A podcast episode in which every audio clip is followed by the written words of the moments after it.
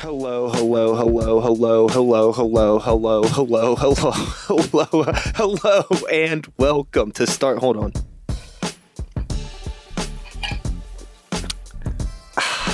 Hello and welcome to Start the Beat with Sykes. My name is Sykes and this is my podcast.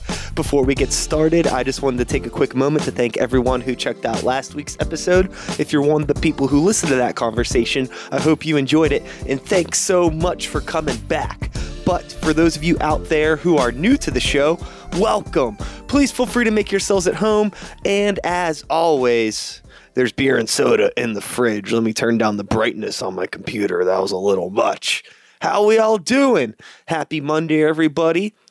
The uh, nice weather has uh, officially seemed to grace us and stick around for a while in Pittsburgh. I hope some of you got to enjoy that weather over the weekend. I know it was a little rainy on Sunday, but yeah, get over it. Put on a jacket and go have fun. Uh, I had a pretty good weekend. Gray Walker had a show out in Youngstown uh, yesterday on Saturday at Cedars. Shout outs to everybody there that came out for that. And on Friday, we had podcast night at the Tolma 2, which you may have caught the live stream of. For those of you unfamiliar, that is a live podcasting event slash series that I guess we are doing now. It was Start the Beat with Sykes and my friends in Thrifty and Neon Brainiacs. It was a really good time. We'll be doing a third one sometime over the summer. Keep an eye out for that date if you're interested. But yeah, uh, speaking of things that are coming up, I'm gonna plug some upcoming events I got on the horizon. This Friday, April 19th, will be the next. Oh, sorry, I have a little bit of a, a gas. I had Indian for dinner, so I apologize. I'm just feeling a little burpy. April 19th, MySpace night at Brillo Box. It's an early 2000s dance party that I run bi monthly at Brillo Box. Next one, as I said, this Friday. It's going to be guest hosted by my good friend Bambi, who is also going to be a part of the fifth year anniversary for Start the Beat with Sykes. Also at Brillo Box the following week on April 25th. Uh, alongside Bambi will be my friends Icky Vicky, Connor Murray of Crafted Sounds, Clara Kent, and Ashley Courts of Black Forge Coffee House. That's going to be a live podcast panel slash local music scene meetup and social hour thing. So outside of the live podcast, we're just going to be hanging out, networking with a whole bunch of different people from all aspects of the local music scene. If you are into that sort of thing, April 25th, mark your calendar. Okay. Cool. And then April 26th will be Emo Night Karaoke at the Smiling Moose. For those of you that are aware, there is a live band karaoke night that happens at the Smiling Moose now. I DJ downstairs on the first floor for those events. Uh, you can come hang out with me, go upstairs, sing some sing uh, sing some songs with your friends. I'm a little hyped. I probably shouldn't have drank that coffee before we started this. And yeah, April 26th, that is happening. April 27th, the day after that. This is a big weekend, apparently. Sykes and the New Violence at Cattivo. And then the day after that, April 28th, Gray Walker at the Smiling Moose. So, man, I just realized the 25th, 26th, 27th, 28th, that's going to be a heckin' time for your boy. So, hey, Hope to see some of you at some point in time over the course of that weekend. And yeah, here we are. I'm not going to do any listener questions this week. I just haven't had time to get any and nobody sent any in. But hey, if you got something you want to hear me talk about, feel free to drop it in the comments or shoot me a message on Facebook or Instagram or Twitter. As you know, I am available on all of those platforms. You can like and subscribe, rate and review, do whatever, interact with the show.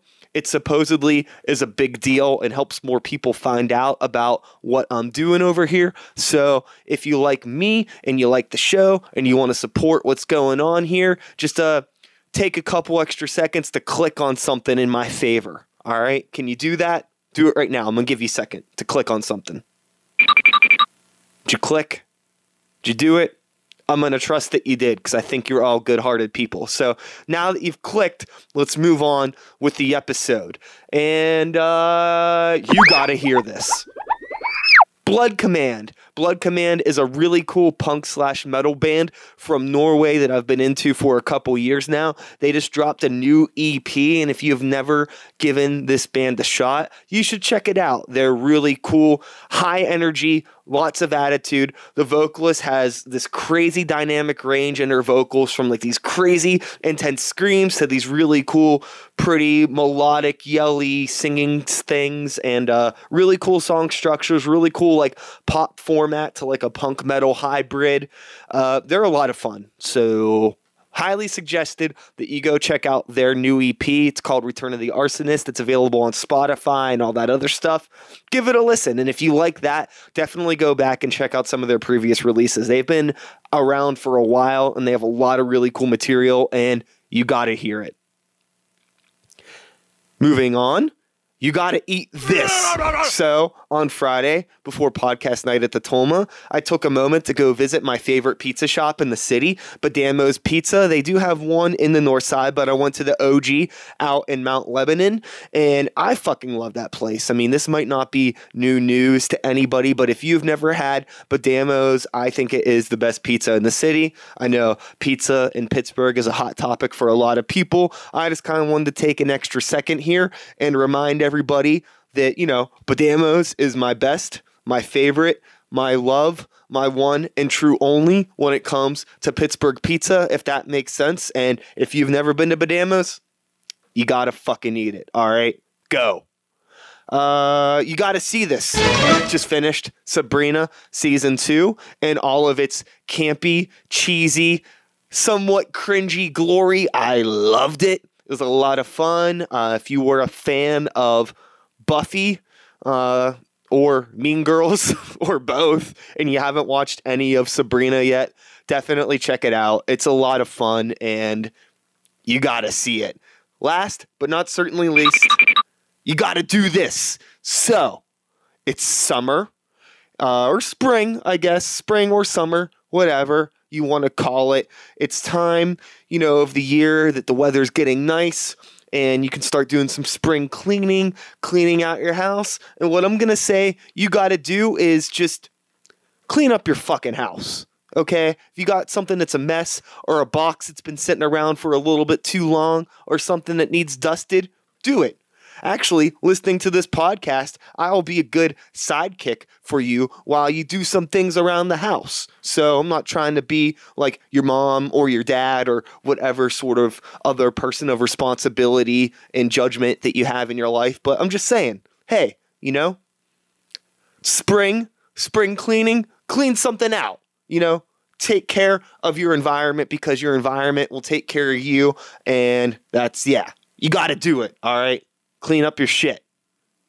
And let's move on to this week's episode. Finally, here we are. Here we go. This week on the show, got my friend Lauren D. Mache. And for those of you who aren't familiar, she is a singer, songwriter, uh, active force in the local music scene. She helps run the Fair Play Pittsburgh which is a like it's a page on Facebook, and I think they do things outside of that as well. We talk about that on the podcast, as well as a lot of other stuff that she's involved in. Uh, we had never met before this conversation, but I did like find out about her through the Fair Play Pittsburgh music page, and uh, decided to get her on the show so we could talk a little bit about you know the state of local music, working as an independent musician, and uh, you know just the state of music in general, I guess. And uh, we had a really good talk. It's a lot of fun. And I'm going to shut up so we can get into that. But before we do that, I'm going to play you a clip here of one of Lauren's songs. She just released some stuff on Spotify, volume one of the Cite Your Sources series which is like a it's like a series of songs she's going to be releasing we talk about that as well in the conversation but i'm going to play you here just a clip of a track that's available now it's called Time Goes By. Like I said, you can find this on Spotify and other streaming services. I'm certain. But uh, let's give this a listen so you can just get a feel for some of the stuff that Lauren does, and then we'll get into the conversation from there. But yeah, this is Time Goes By by Lauren DeMache. She's waiting at the bus stop for a.m. She needs to get away and find herself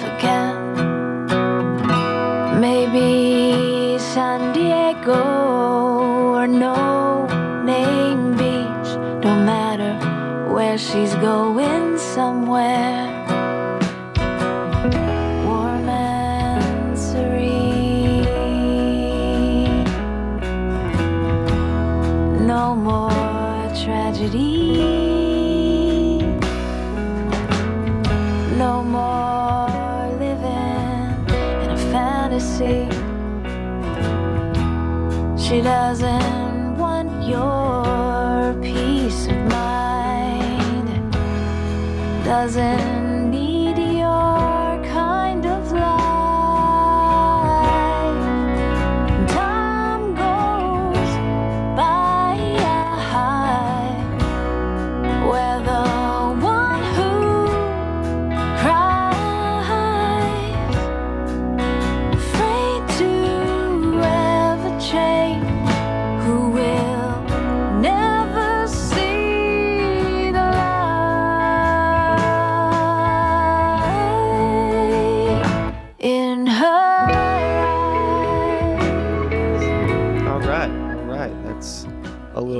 from Time Goes By by Lauren DeMache. Sounds like a, a very beautiful song. Uh, definitely check that out. I know she has a lot of music available online.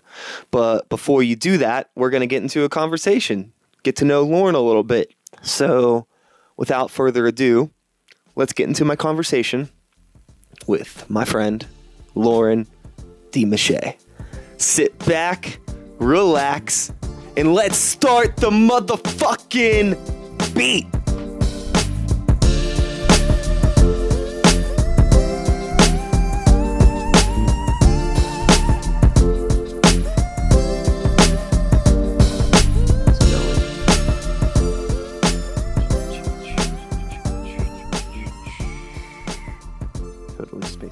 So, who's your favorite uh, Teenage Mutant Ninja Turtle? You know it's really funny? So, uh, we can actually start the conversation here. So, I do like listener questions every week, Okay. and somebody actually asked me a question if I had to. Um, let me get the uh, the exact thing that they said because I don't want to misquote it. Because I'm actually I'm answering your question right now, and it's a perfect way to start our conversation. Actually, so this is totally worth the sidestep. uh, so Ninja Turtles, my favorite Ninja Turtle. So this came from uh, an acquaintance of mine. We've never met in person, but his name's John. He plays in the band Fuck Yeah Dinosaurs, and he asked me. Well, it's not really a question. He said, assign each Ninja Turtle a Pittsburgh venue based on their personalities. Oh my gosh, that's like take some time and Yeah. thought. yeah so and i have been thinking about this a lot actually over the past hour um and this is a good way for us to start the conversation because for those of you who don't know you your name is lauren d mache aka shay you are a singer songwriter in the pittsburgh music scene you're also an admin of the fair play pittsburgh facebook page which it's a group for you know just creatives in the music scene that are just trying to figure it out yes. essentially Sure. Yeah. so, thinking about this question of assigning each Ninja Turtle a Pittsburgh venue, I was having a really hard time. But the thing that I thought of was that a problem or something we should work on maybe with Pittsburgh music is that we have a whole lot of Michelangelos and not enough Leonardos.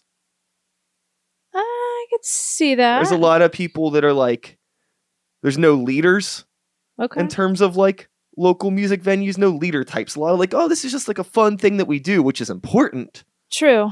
But when I think of like a venue that's a real like team player leader, really like helping like you know, Mold mold uh, the the things around them. and support. Yeah, there's Yeah. not a whole lot. I, if I was going to give it to anybody off the top of my head, I would say Mr. Smalls. The people that are involved in Mr. Smalls, the owners, they're doing a lot of stuff, and there's a lot of stuff that's coming up with like the creative life support stuff. Yes. I don't know if you've been seeing that starting to bubble up, but so I would say if anything right now, I would put it on Mr. Smalls as a Leonardo. Mhm. I was like, but yeah, a lot of Michelangelos out there.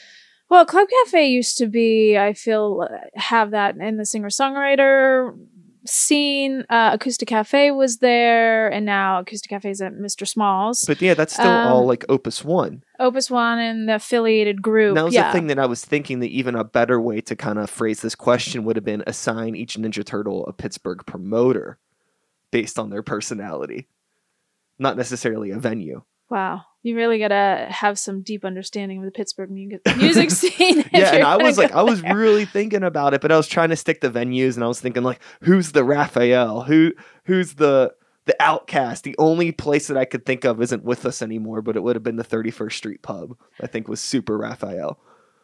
Uh, yeah.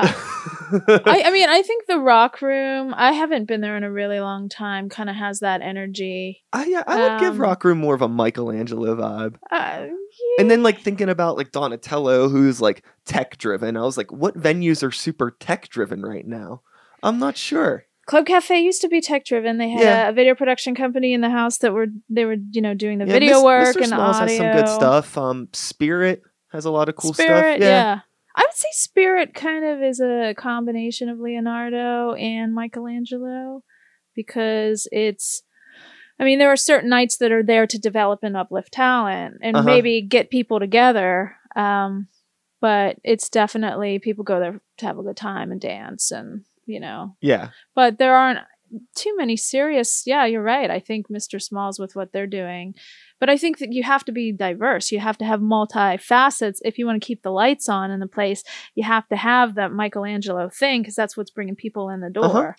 so Well, that's the, that's the thing about Leonardo is that you know he's always had a little bit of Michelangelo in him, and a little bit of Raphael, and a little bit of Donatello. That's why he's the leader because he has the perfect amount of empathy to understand and relate with his brothers. Mm. Whereas that's the issue with the other ones. They don't always have that empathy to connect with everyone, so they can never be the leader. Ah. Like you don't really see Donatello and Raphael hanging out a whole lot.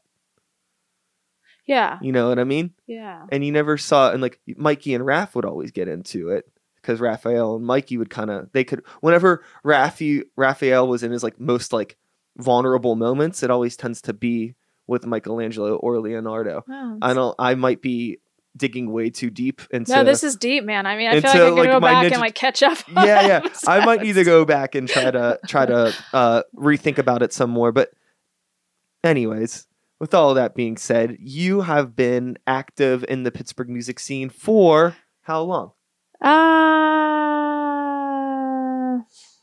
Because I know that you put out a project back in 2015. It was called Love Letters. yes I did some research. uh-huh And you have a project coming out this year called Cite Your Sources, yes where you've collaborated with a whole handful of local musicians. Yes. 26, is that the number? That is the number. Actually, I didn't write down that number. I just remembered, but everything else was written down here. So I know that you had some stuff prior to Love Letters as well. It seemed. Uh, I was There were on other your website, bands, other yeah, Yeah, yeah. and I I mean, on but my, I don't know how much of that was in Pittsburgh. actually it was all in Pittsburgh. Cool. Um, I've been here for a while. I started um started coming out when I was twenty. So I was actually sneaking into Club Cafe back in the day. Um, yeah, I mean, You trouble. I think it was 2002, and uh, Cool. Acoustic Cafe was there and having they just started an open stage. Um, so I would go there Monday nights, and that was kind of like my spot for a long time. Got to know people and practice music. Started had a couple of different bands. I had a um I was in a couple of different rock bands. Lushwell, Don Cannon. No one knows these names uh, except for a very small few uh in the in the crowd in Pittsburgh. But um yeah, just playing in rock bands. Did a lot of stuff at the Shadow Lounge, which was a huge Yeah.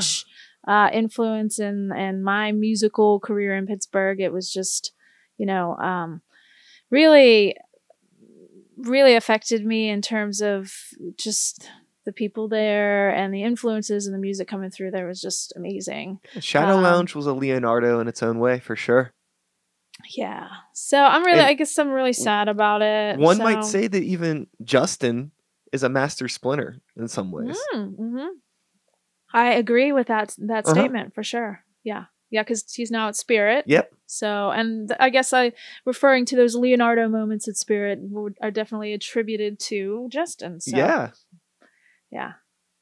But uh, yeah, and then I just um got married, Congrats. um, had a That's awesome. baby, That's awesome too. um, and just kind of like took a step back and was like, I don't want to tour in a car anymore. And like, I did, you know, did the regional touring thing with bands, and I was just like over it because I don't want to sleep on anyone's floor anymore.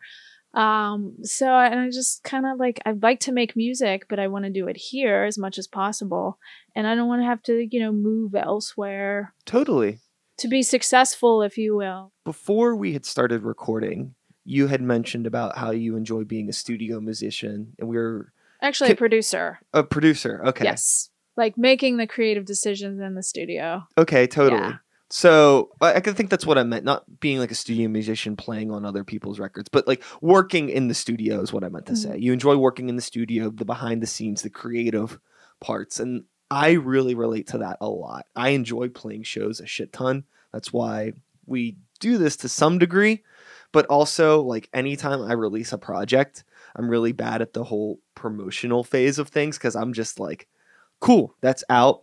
People are going to listen to it, but I just want to get back into recording because with my stuff, I self produce everything. So, and I always have. That's how I learned how to make music through making beats. Yeah. And the only way to really record beats that I could figure out was to actually just like record it. Yeah. So I had to like get a computer and a DAW and start like me learning how to make music was actually simultaneously learning how to produce and record. Yeah. So what what DAW are you you using these days? So I was using, I started on MAGIX Audio Studio Deluxe Hmm.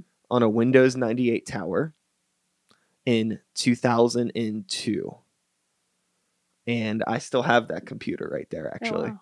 And I still use it. Uh, any any project that I've ever released, I've recorded on that computer. Oh wow. Uh, but with like the podcast and band demos and things like that, I use Adobe Audition for a lot of stuff Oh wow. mainly since uh, they've really expanded Audition to a point now it's basically a Pro Tools clone. Oh wow. It's pretty it's pretty intuitive, and Yeah. since I do all my video editing in Adobe Premiere, I really like using the Adobe Suite just because I'm able to like, oh, I gotta edit that graphic in Photoshop, and I can easily put it back into Premiere. I gotta fix this audio. I could do that in Audition, Yeah, they they seamlessly Mhm. move back and forth. and I like Yeah. I, I didn't I didn't uh, pirate the stuff. I pay for it. Yeah. So since I pay for it, I'm going to use it as much as I possibly can. So Yeah. now I'm starting to use Audition as a DAW too because it Oh wow. it works. Yeah. Yeah, I, I started recording on Reason. I did a little bit of beat making Nice. myself. Um, and I want to get back into that because I'm not really like, I haven't really focused and honed in on it. My last project, the 2015 Love Letters project, I recorded all of the majority of that in Reason, with the exception of a couple tracks at Mr. Small's uh, on the north side. But, you know, I was just learning how to like mix, learning how to like, I literally had like 50 versions of a song. It's gonna this, Yeah. sounds so nerdy, but like that's the best. I love being able to do that. Can you move the mic a little bit closer to you? Mhm. Sorry, our little Sure. our little distraction got us all. But I love being able to have that access, and it's so hard for me. Well, it was hard for me for a while. Whenever I started playing with other people in bands and meeting other people that were making music because I was starting to self record before I'd really gotten out of my shell and meeting people. And it's not really common for people to make music like that. At Hmm. least it wasn't 10 years ago. Yeah. You know, now a lot of people make music on computers, but 10 years ago, people weren't doing it. Yeah. So I would, you know, like my method of songwriting would be to like demo out ideas, record them, and then like rearrange them. And that's Yeah. how I would come up with songs. But then I like get together with people and it's like, oh, we're just gonna figure this out in a basement. And I'm like, this is so weird. Yeah. But that's like normal. I'm the weird one.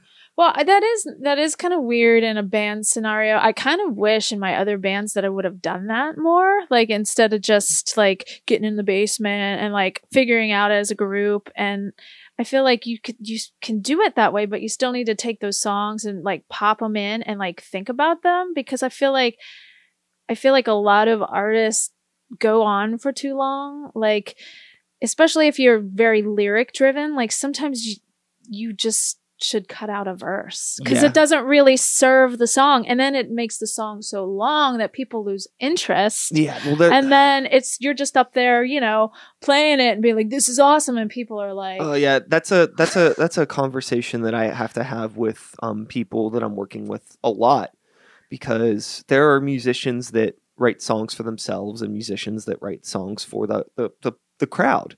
And you got to have the right mix of both. yes But I think it is very important, no matter what art you're doing, whether it's uh, a song or a movie or a fucking plate of food, somebody's going to be eat, digesting it in one way or another. And you got to make sure that it tastes good. You know what I mean? Like, yeah the only problem with the the food and music analogy is that like you can't do anything with musical leftovers.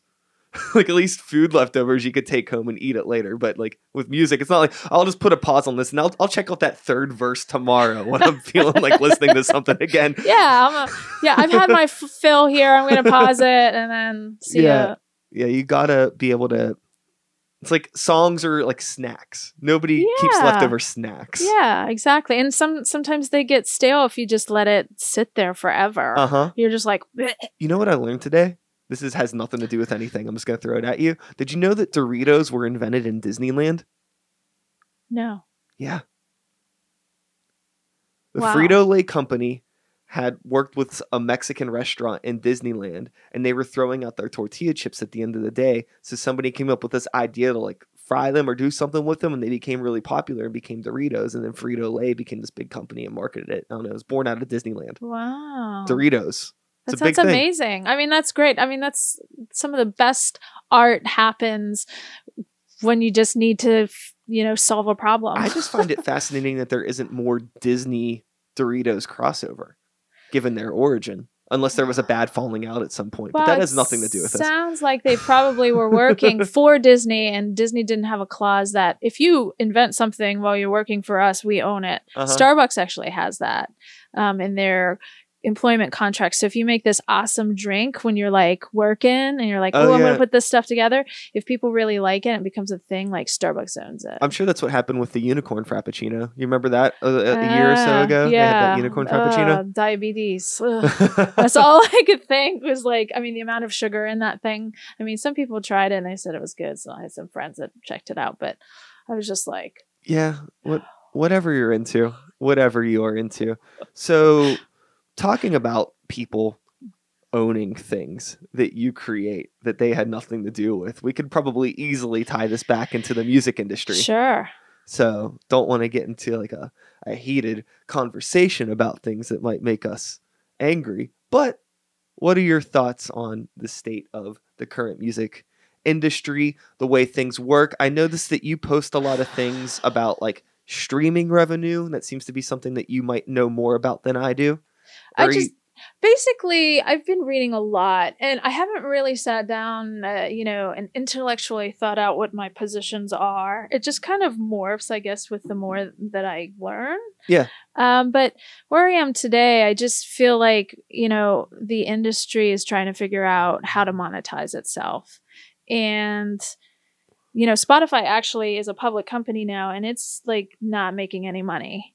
Um, the majority of the revenues that who gets the majority of the revenues are the big artists like Drake, like you know any of these Oh, big totally, hip hop artists that have the big representation and are on the major labels and they have special deals. So, you know, what's just frustrating is the users to me make the, you know, make Spotify what it is. I don't I'm not familiar with like Apple Apple Music because I don't use that service or I don't Same. listen to Yeah. too much. But I really think that this they're trying to gain market share and they're trying to make Spotify look like a bad guy. And I understand Spotify's not making money, but my thought is they need to, you know, pull back on the major labels, get out of their contracts somehow, and give smaller songwriters a raise. I mean, it's like 44%. It's like the biggest raise, you know, and it's still only, it's nothing, but it's like the majority of the pie is going to the major labels and it's the same old shit, you know? And I just like, I'm just tired of that. So what you're saying is that like uh I have a song that's streaming.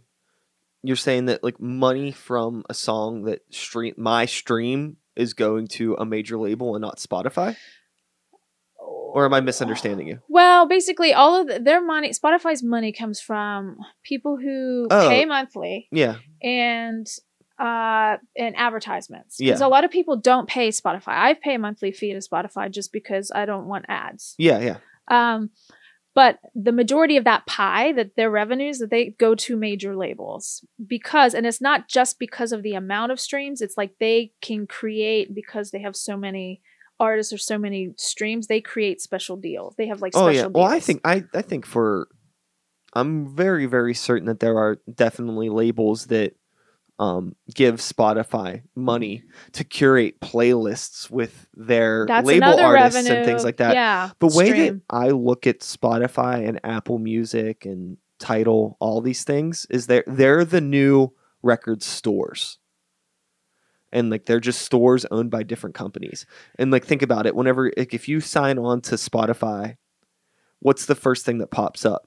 Oh, all the new playlists that you should check out. It's like walking into a record store 20 years ago and you seeing all the cardboard cutouts of like, oh, here's the new Red Hot Chili Peppers album. That's what you should be listening to. That's Yeah. what I feel like this the playlists are like, or like they're the advertisements of things that they want you to buy, but in terms of uh now buying is actually just streaming clicks, Yeah. you know, whatever. yeah So I feel like, and then much like I'm sure this was the same thing back then. I'm sure there were labels that gave money to certain record retailers to make sure that their stuff was what you saw when you walked in the door. Yeah, so there's there's other industries that are popping up. There's playlist companies that are pitching to Spotify that Sure. the artist pays that playlist company and then they pitch to influencers. Yeah. So I'm I'm thinking like I don't think the term influencer or the word monetization ever came out of my mouth before like the year 2010 maybe. Yeah. That then that's being like generous. Yeah. It's so funny, like how our vocabulary has adapted uh, with the result of all of this. Uh, I don't know. I don't know if maybe it's just me because I'm trying to get more business focused in terms of music things, but I still think that like the normal person understands what monetization is, and that's such a bizarre word for the average person to know to be like sta- like common in the lexicon of our dialogue. Monetization. I just think that, you know, Spotify really needs to if if this is going to be a social platform, which it has a social aspect, and I think that's why everyone's so attached to it. It's like you can create a playlist and promote your local you know your local music your friends you know But I- curate something and then share it it's something and it's stuff with like apple um google though they've always been kind of uh inclusive to like oh if you don't have an apple device you don't use apple you know you use google and apple's uh, interface has always been really good google's is dog shit but Yeah. like people on all platforms can use spotify yeah that's true and And that's another- Spotify looks better. I think the the like the dark interface versus the light interface of Apple. I think it just looks better with the music. yeah And like I think the playlists was the big the big game changer for Spotify though. I think it is too. I just think that right now they're just fighting, and they're Spotify's trying to monet. tr- They're just trying to be in the the the red or the the black. they're trying to be in the black. I always get those mixed up. I feel like a Um, lot of I've never had this thought before. It just fired off in my brain. But thinking about Spotify and playlists in the way that the the normal music consumer consumes music, think about like I think a lot of people that enjoy music don't really want to think about the music that they're listening to. Mhm. They just kind of want to be they want like a radio station of music. Yeah, And what's easier than like, oh, I know I'm familiar with Mumford and Sons. I could go on the Mumford and Sons thing on Spotify or Pandora, which is another big one. yeah. And then there we go. I don't have to think about my music choices. so you think the majority of people are like? I think a feel- large I think a large. I would Yeah. I would say 30% of people probably just want stuff fed to them, and that's a, I mean that's a that's a I mean I mean it's not an overwhelming number, but that's a lot of number Yeah. of like people that aren't musicians, people that are just average, you know, I work, I got my family, I got this and that. I don't have time to research music. I was never really into music in high school or anything like that. Think about Yeah. how many kids in high school were really like hardcore music people. It was always like the small, it was like a smaller demographic. So to me that makes that makes their job have a certain level. When I say they, I mean like the people who are curating this or who are, you know, eh, the gatekeepers to this stuff for people. It makes their jobs more have more responsibility in my because if you have people and you're force feeding them garbage and when I say that's how- garbage, I mean I mean songs and music that are like promoting certain things to like younger kids. I mean that really pisses I me mean, off that's how it's been for a very long time. I know, but like that gives there's a responsibility you know the, Yeah. those people have. it's so weird now though because you think of like like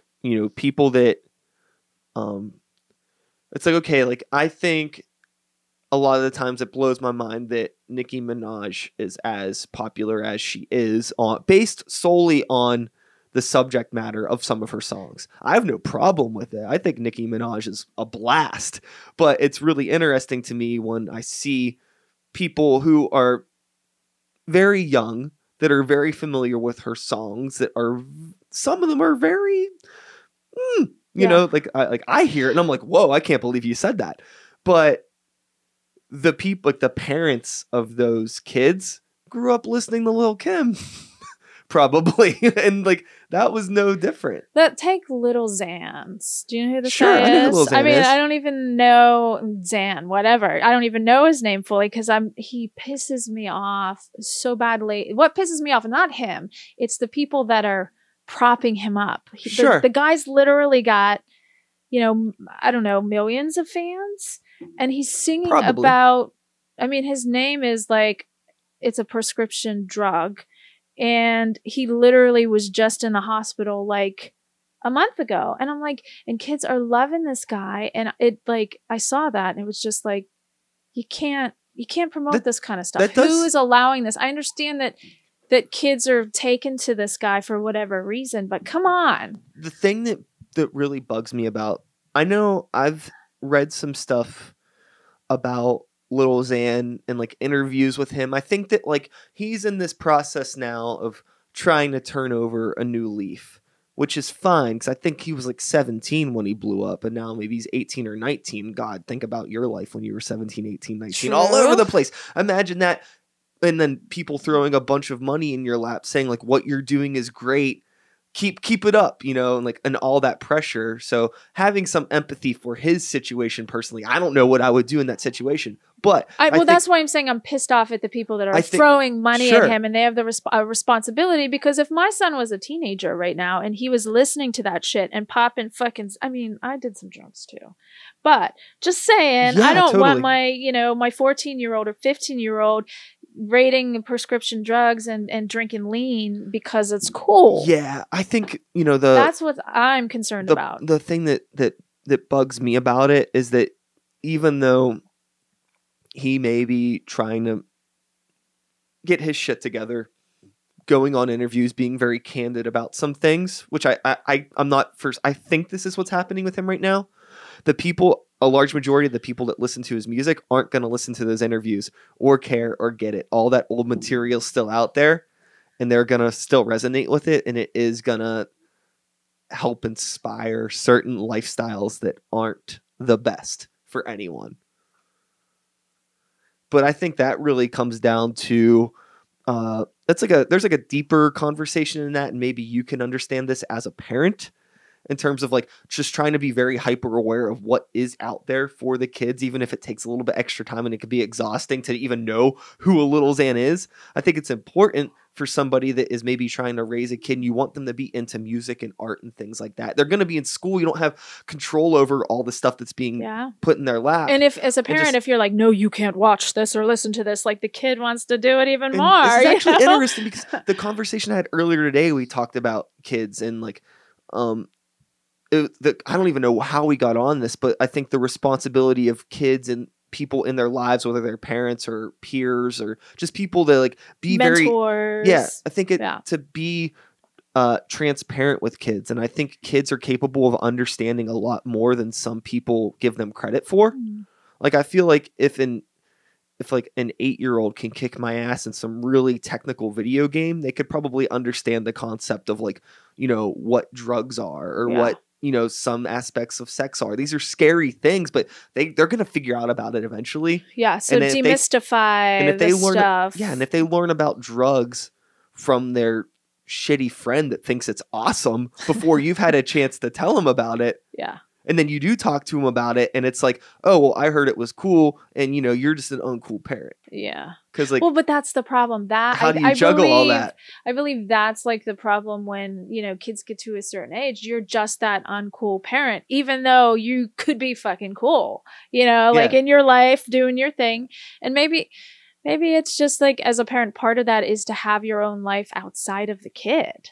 Cause I feel like, you know, a lot of in America, especially, it's like parents are so involved in their kids' lives. They don't have hobbies necessarily, or they don't, nec- you know, they don't do anything to like really maybe say, "Wow, my parent parent is like doing their own thing." You know, I, I think yeah i think it's important for kids to be able to see that you know old people can be capable of doing things outside of being a parent just having that creativity around them is inspiring yeah, because like I think back on my parents, and not to get like you know real personal and deep on this, but I don't really remember. I mean, my dad was into movies, and I don't even. My mom was into church, sure but like I don't remember them ever really doing anything outside Yeah. of working and the fan you know the family stuff um then their job you know their jobs and that was it Yeah, Like, like, I, I I mentioned this earlier on the other show. So for any repeat guests, sorry for repeating a story, but we're having a moment, so I got to connect with you. You know, I there was a lot of negative things in my family, but my grandmother was the person who was very grounded and she was always very transparent with me in terms of like this is why, you know, the people and like, you know, your mom and your uncle and your this is why everybody's acting like this because they have these things. And this is why you know you don't want to you basically why you don't want to get into these things. And then by the time that was when i was a kid. Yeah. And by the time i get into like middle school and high school and i have friends that are starting to fuck around with some things here and there i'm like nah i'm good. Yeah. Like i totally got it.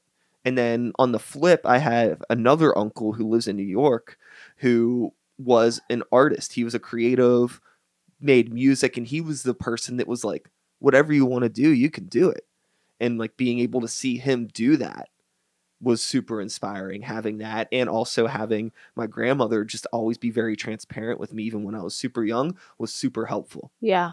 Well, that's good to know. I mean, I'll definitely take that advice, you know, as a parent because my son's four. So I'm new at this. You know, I don't have any other kids. And it's like, uh, you know, sometimes it's, is it TMI? and No, uh, no, my no. husband will say to me, TMI. And I'm like, but is it really? I mean, sometimes it could be because he's a talk, this kid's a talker. I mean, he's, uh, and he'll ask questions and we give him full answers to those questions. And I always, you know, a lot of parent, other parents I talk to, they're like, wow, he's so talkative and like so aware, you know.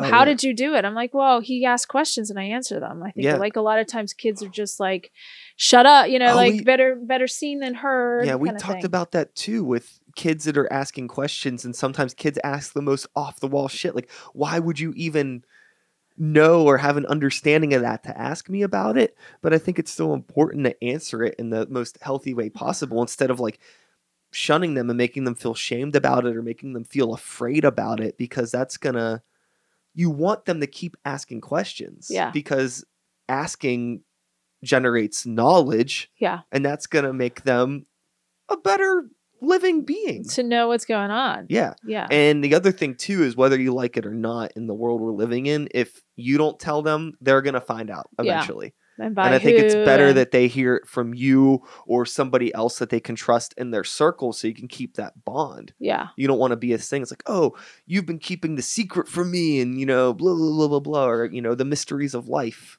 But I think that sometimes it's hard for people to be just transparent with people or talk to people. I mean, like whether it is your child or a bandmate or, you know, even like you get something a plate of food and something's wrong with it and actually just being like, "Hey, there's something wrong with my food." You know, you don't want to You don't want to. you don't want to always you don't want to stir the pot or create a conflict or Yeah. but I think for the most part, it's usually oh, it's usually okay to bring up things that are wrong because ultimately everybody wants to be in a better situation. Yeah, but you know what? On on the flip side of that, I've multiple times, and I've done you when you do the right thing and you tell somebody something that they may not want to hear. uh, There was a scenario with you know someone in my neighborhood, and I saw some things were going on, and I was like, hey, you know, hey.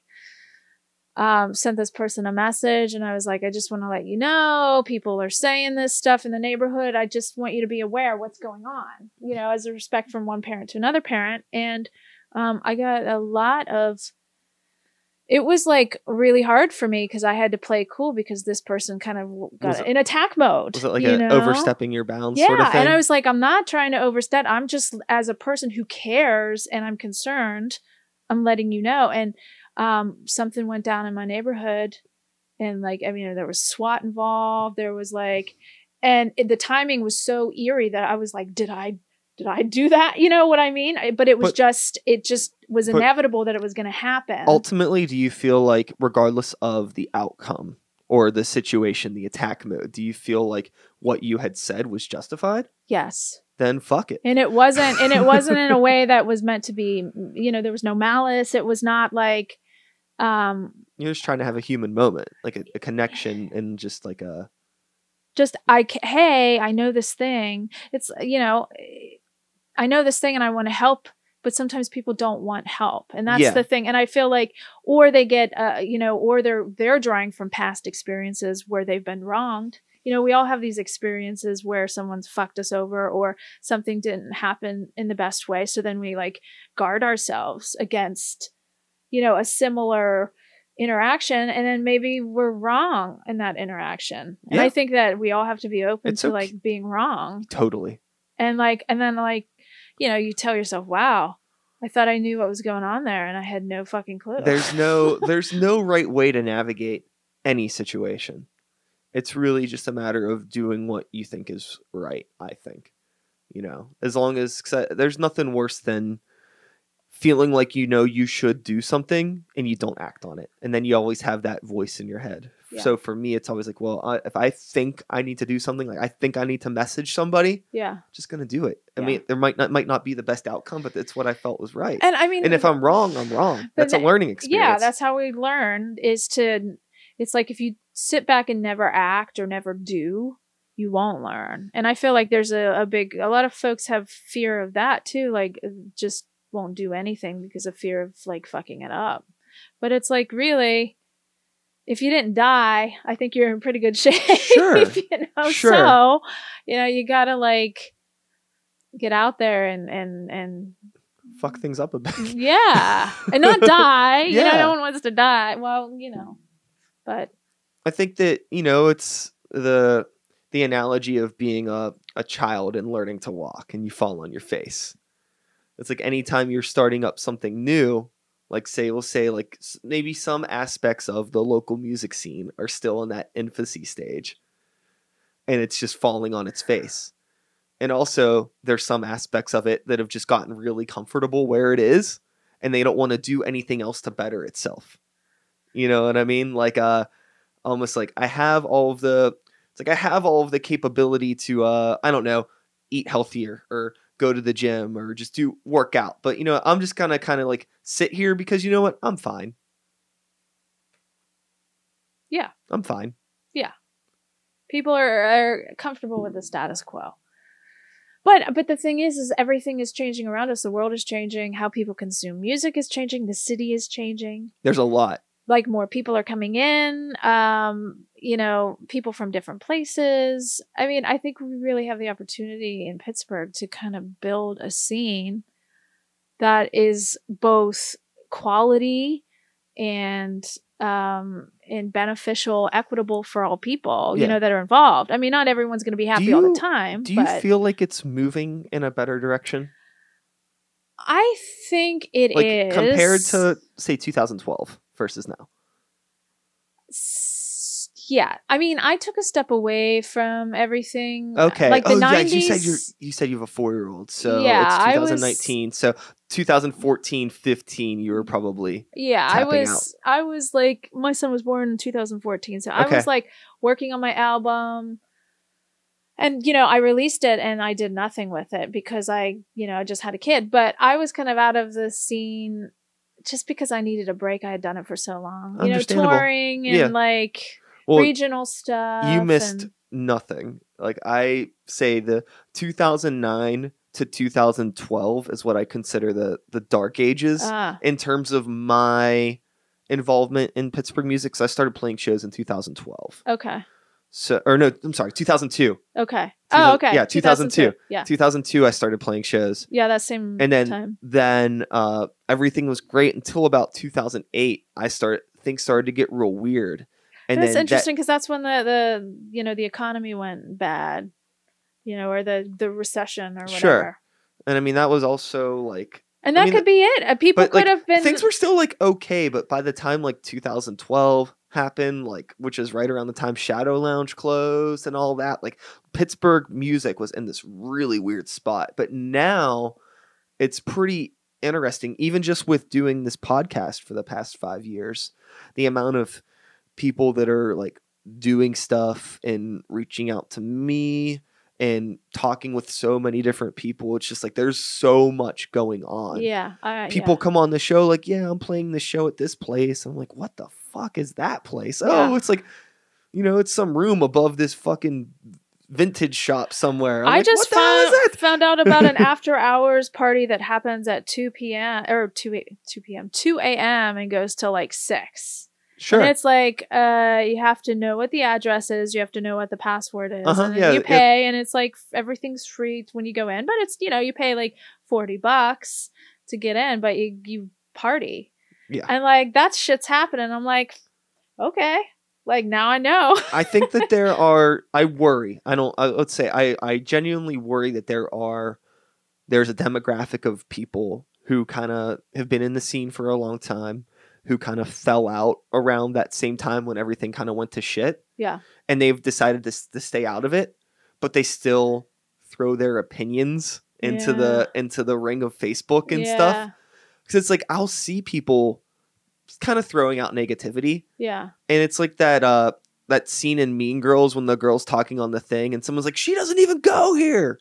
Do you Oh, know what I'm talking yeah, about? Yeah, yeah. That's how I feel about a lot of people on Facebook threads. I'm like, I mean, I don't know everybody. yeah. I mean, we're just meeting for the first time today, and we've been doing so much stuff. We've been in, on the scene for the same amount Yeah, of time. but like, I there's you still know? some people that I see, and it's like, who are you? But at the same time, who am I? Yeah. I have that hyper awareness to like, at least I don't like throw my my jaded opinions into the ring. I think I think everyone's got their own little they have their own angle. And I think I think they have their own goal with whether it's you know, getting into a better venue. I mean, everyone's at a different stage in what they want. And I think there are a lot of hobbyists in Pittsburgh still that Sure. like to throw their opinions in the ring. But the thing is is we have so much talent here and we have people who want to be more serious about their art. They want to have better sound. They want to Yeah. have uh you know, they want to have better experiences in the studio and actually put money towards uh, something they can be proud of. They Mhm. want to do all these things, but I feel like you know the old stuff that's here like maybe some of the older venues some of the older mentalities are not like don't want to do that. Like they're a lot of the venues are like oh i can have music and then it'll bring people in. You know like it's that mentality um if you you know we'll build it and then people will just come in but there's so many different facets to the promotion of it. Like if no one knows about it no one's going to come you know? There's the sound requiring like musicians to have to haul all their equipment everywhere to to be able to play music and i feel like if we have venues in pittsburgh that are supporting music it's gonna You know, it's going to Yeah. grow. It's going to get better. The musicians are going to feel like, oh yeah, I want to throw my money into a good quality recording because I want to. I know I'm supported in my town. something that I talk about a lot with promoting shows in venues. And the main problem that I see is that people overlook that they're creating an event that's supposed to be an, an avenue of entertainment for people that are coming out to the event. There's a lot of bands that just throw shows for themselves. They're not thinking about the people that are going to come out. And There's that a- goes back to being, you know, thinking about the audience Yeah, and not just about your own Exactly. self. And that's the, where the hobby stuff comes into. and there are venues that don't take into consideration like oh if i just open up my doors and i let people do shows here people will show up but yeah if it's fucking uncomfortable and weird and sounds like shit they're not coming back. Yeah. Yep. you know most of the bar venues in this city make enough money in one night to fix all of their pa problems if they have pa problems. Live sound gear is not that expensive especially for the size rooms that a lot of these places are. And a lot of these places they don't even need full upgrades. Mm. It's like oh it's like their speakers are fine but their soundboard is shit. Or they just need new cables like very simple things. It's not i mean it's not cheap. It's not like here's 20 bucks fix the problem. But it's like listen a thousand bucks for you i know that kind of sucks but you're a bar. Your markup on alcohol is ridiculous. And people are going there for the experience. If they want to just drink, they can buy a six pack and go sit at home.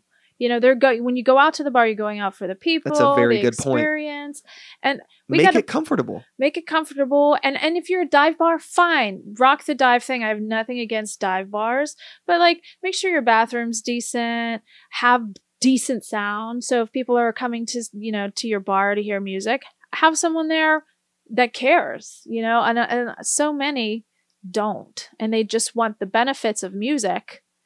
But they don't want to have to support it in any way, and I think that's that's that old school idea uh, I've heard musicians complain on about sound on a regular basis, so I think it's a huge, you know, a huge thing that could be fixed pretty easily. Yeah, I, know? I do think that that's honestly, there's a lot of times when people are talking about, um, that I've talked with on the show about um, what the Pittsburgh scene is like versus scenes in other cities. And I could say with confidence one thing that I notice, and maybe it's just because I've played more venues here, is that we have a big issue in terms of venues not having sound people that know what they're doing yeah, or sound people at all yeah, most of the time, any time that we play out of town, we're playing a venue that has a dedicated sound person. Yeah. And like whether or not they're good or bad, that's subjective. But there's Yeah. at least somebody there yeah, behind the board yeah, taking care of it. Yeah. But there's a good handful of places in Pittsburgh that don't really do that. yeah. I think uh and that's a big part of what Fair Play wants to do is advocate for musicians in play, you know, in venues. What about can't we get you know a program going, get some grant money, and have like you know a sound system that can be rented by musicians if they wanted or venues you know like i know downtown was really looking to put music in all of these different restaurants. And i'm thinking to myself you know hey there's steps in some of these places like you sh- don't even think about putting music unless you have a dedicated pa but a lot of these bar owners or these restaurant owners don't want to put put up the money. So why can't we have the the cdcs the development companies find a grant buy a PA and then make sure it's there for when they have music. You know, It's like there's so many things. It's not that much money, Yeah. but it's just I feel like it's like laziness and like just being okay with the status quo. And you know, we're not going to get better if everyone's just lazy about it. You know, and you may think, "Oh, well, that's money out of my pocket." But if you look at it as an investment that people are going to be like, "Whoa, this is the place to come." For music on this night you develop a culture behind that night and then you got you got people coming in Mhm. you know i mean you're gonna make money but you, you may lose money in the beginning i mean we all have like to invest Anything. in It's like- something yeah, I think that there is all things being said, all all negativity, me saying like, oh, like normal people don't care about music and blah blah blah blah. I don't. I mean, with all with all that stuff that I had said earlier, I do think that there is a very feverish hunger for live music in Pittsburgh. I'm seeing a lot more people coming out to local shows that aren't in bands. They're just coming out because they want cool live entertainment. And part of me thinks the reason why that's working, at least with the shows that I've been promoting and playing, is that when I'm involved in something, I understand that, like, oh, we need to curate this event for the people coming out to it. It's not about me, it's about them. Yeah. So making sure that the the places that we book shows are comfortable places and if I'm booking a show at a place, making sure the bands make sense for that space, Yeah. making sure the bands are gonna, you know, be people that aren't grumpy and that Yeah. they're fun to be around. So they probably have fun people that come out and diverse talent to bring diverse people into the comfortable space. Yeah. Make it more than just, oh, here's five rock bands at the Smiling Moose. Good luck. Yeah. You know, like And they like maybe three of them know each other. Like you know they're. Oh, all Oh yeah, kinda yeah, like- yeah. Two of them are in the same band actually. Yeah, yeah, yeah. That's it. Which is fine, but like I just don't see any way to grow yeah. without thinking about the audience. Yeah. And we're seeing a lot more people starting to come out and that's only been over the past year. Yeah. So I think that at least maybe that's just something that works for what I'm doing in particular, but I don't feel like that's something that anybody could probably take that info and use it to benefit themselves and the Yeah. shows and what they're trying to do. Oh yeah, for sure. And make it more of an experience. It's like I think for a long time there in Pittsburgh is like you would see the same people playing the same, you know, every weekend or every other weekend. It's like we've already heard from you. Let you know, let's you know create a longing you know release a single and have Yeah. it be like a, a, a celebration of that or a video or make it like interesting and unique one thing that I really respected about um, Millvale Music Fest was that they did not book us two years in a row because they wanted to do new people for. I mean, that was with the metal stage with my metal band, yeah and then like they told us that day, like you're not playing next year yeah because we were like we would love to play next year, and it was like it's not going to happen because there's so made So many people that submitted, we to- want to make sure that the lineup is different Yeah. next year. yeah We'll get you the year after that, you Yeah. know, like if it works out. yeah but I thought that was really cool. Unlike, um, I mean, I have no beef with Deutschtown, but a lot of it's like same the same, same, same, which is fine too. 'Cause, I mean, some people really, there's some people like the only show they play every year is Deutschtown, so it's like okay, that's fine. Yeah, I played both last year, but um, I did not apply for Millvale, and I'm glad now that I didn't because I it sucks to be rejected, you know. But uh, not to say that I'm not going to get rejected from uh, Deutschtown, but um, just because there are so many bands, you know, and I'm not actively playing out. I'm not trying to uh, do the solo thing because it's just And you know what's awesome? To go to Deutschtown and not have to worry about loading in anything, to just like enjoy the day. You know, make it not about yourself. yeah, Just enjoy the other art, see a bunch of music you've never seen before. Maybe have a drink if that's your thing. Yeah. Maybe have a food if you like food. yeah, and enjoy yourself. Take Yeah. a day off. Yeah.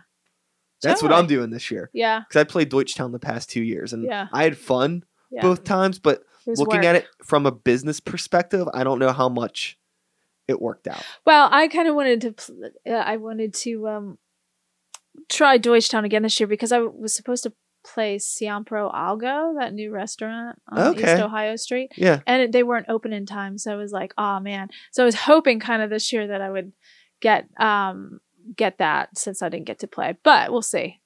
You know, I won't be sad if that doesn't happen, but um, um but definitely an indoor venue like i'm mad props to the bands that are like on the stage because man i was just it was hot hot last year and i was like man you guys are just like yeah. you know i mean and it sounded great they were killing it but yeah. everyone was just Yeah. like we we played in the in the James Street Ballroom last year, oh wow and like their AC was still working Yeah. in the building, so Nice. it was- that was that was nice. yeah that's yeah it was uh, it was hot, so hot but still like going back to the business thing i felt like at least half the people that were in there watching us play were just in there because it was ac yeah and it was like okay like they're not really that interested they're enjoying it for what it is Yeah. but like and i'm not saying that if i'm playing a show that like i need to sell merch but at the same time it's like if i'm going out of my way yeah. to do all this stuff. I am at a point now where like I do kind of want some monetary return from a Yeah. show because it's the only thing that keeps the ship floating. And this is a band, right? So you're lugging gear and shit. Yeah, that's Yeah. why like I was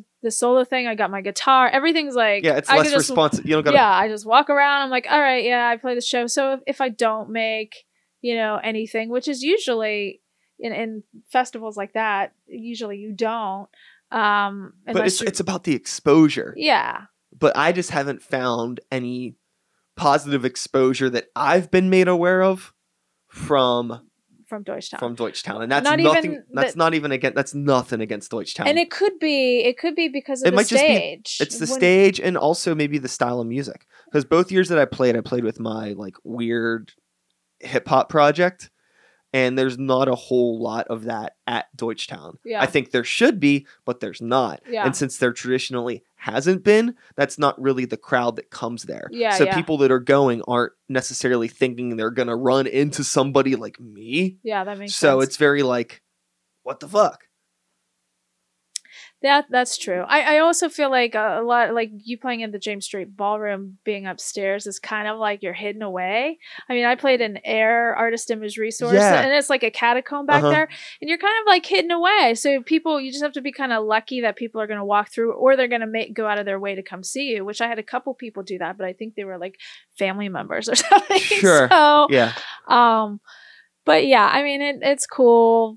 The live thing is just, you know, not really what I'm interested in, and my time is smaller now because I have a family, and I'm Mhm. focusing on that um too. Um, so yeah, I think that's the other thing too, kind of just going back to Deutschtown because I really don't want to come off as like I'm being negative towards them at all. But I think it's a thing of just being very aware of like where you fit in in terms of what your particular output is. Hmm. You know no, what I mean? that's a good point. Yeah, Uh, because like every artist isn't going to be able to play at a restaurant downtown, yeah, which is like kind of like one of my main gripes with that whole thing. yeah, It's like because I feel like it's catering to a demographic of artists that are probably already playing restaurants and the breweries and yeah, things like sure, that. Yeah, Like they already kind of have an avenue. It's just giving them more opportunities on top of what they already have yeah, versus some other people that have like no opportunities and they still don't have opportunities. yeah, yeah. Whenever I went to the one of the the ecosystem meetup things at the Hard Rock Cafe oh yeah, and I was chatting with one of the, the downtown people there, and I was just like, you know, I was like, I know this isn't what you're interested in helping, but like, what about the punk bands? What about the hip hop bands? What about all the R and B kids? Like, what are we? And it was just kind of like, well, I don't know. There's no, unfortunately, there are no venues like that downtown, and there probably will not be because the their whole deal is they want to cater towards you know the people staying at the hotels, basically Oh, the yeah. out of towners. So that's very like it's very vanilla kind of. Well, I loved it. That was the thing that really um that I thought was funny because I remember whenever they s- first put out the, the ecosystem thing, they said that like they did some surveys based off of a thing on visitpittsburgh.com. Who is going to visit pittsburgh.com? Like, like tourists maybe and people that are coming into the city and there's no live entertainment downtown. You know what I mean? Somebody going to a Pirates game isn't going to be like, "Oh, like maybe I'll go to the Smiling Moose and check out something." I understand they want to they want to utilize the music that Pittsburgh does have in the other you know neighborhoods and there's a lot of talented people and bring some of that into downtown to to create you know things for people who are staying there. I get it. That that's cool. Um but you know you got to have you really got to cater to those musicians Yeah. if they're going to do that. I mean, I, I- know it's it's a very tricky thing. it's a tricky thing. We're not going to have rock and punk necessarily I downtown. I I, just know I, I, just, know that's not going to happen, and I'm not saying that it should, but I just don't feel like there's even like I worry that there isn't even like an an ounce of thought being like, oh well, what about these bands? Well, we can't work on that now, but maybe later. I feel like it just doesn't come up. Like there's just zero interest in even thinking about finding a way because I'm not. It's not so much of a concern for me for people that are older because the older people have their spaces yeah. anybody that's like in high school or coming up, they have Roboto and that's it. Yeah, see that's I mean that's a big that's a concern with the Oakland crowd, and that's something that keeps popping up a lot. Is how do we get a venue for the college kids? How do we get new fans? Uh, develop the audience. Yeah. The new fans, the the, un- younger kids, And that's the other thing too is like helping like regardless of the style of music that you're bringing in, having people play in restaurants downtown. I mean, youth drives the culture, and the majority of these college kids don't have twenty dollars to drop on a plate of food at Pork and Beans or at Meat and Potatoes or Yeah. Butcher in the Rye or uh, you know any of those places. They're all cool restaurants, yeah, but it's not going to help like actually build up the culture. I feel like you want to target the people that are 18, 19 now. That way, when they are of age, like it's then it's blossoming. I yeah. don't So know. where there's are those? so many fucking variables. It's really hard. So where are those venues in Oakland? You know, like There's that's a what lot needs of to house happen. shows in Oakland right there's now. a lot of house shows in Oakland. So and and maybe there's They're doing maybe like- we need to do like a website or something to like you know where these underground a lot of these underground house shows don't want to be publicized No, though, they don't. They because of can't be. they're like house parties and they're underage drinking and that Yeah. kind of thing so um I don't know. It's a tough thing. I mean, I don't remember a lot of venues in Oakland. I think Peter's was Peter's Pub there. Peter's Pub was there. Club Laga. Oh, Laga was the big Upstage, One. That was huge. that whole- That's yeah. right. Yeah.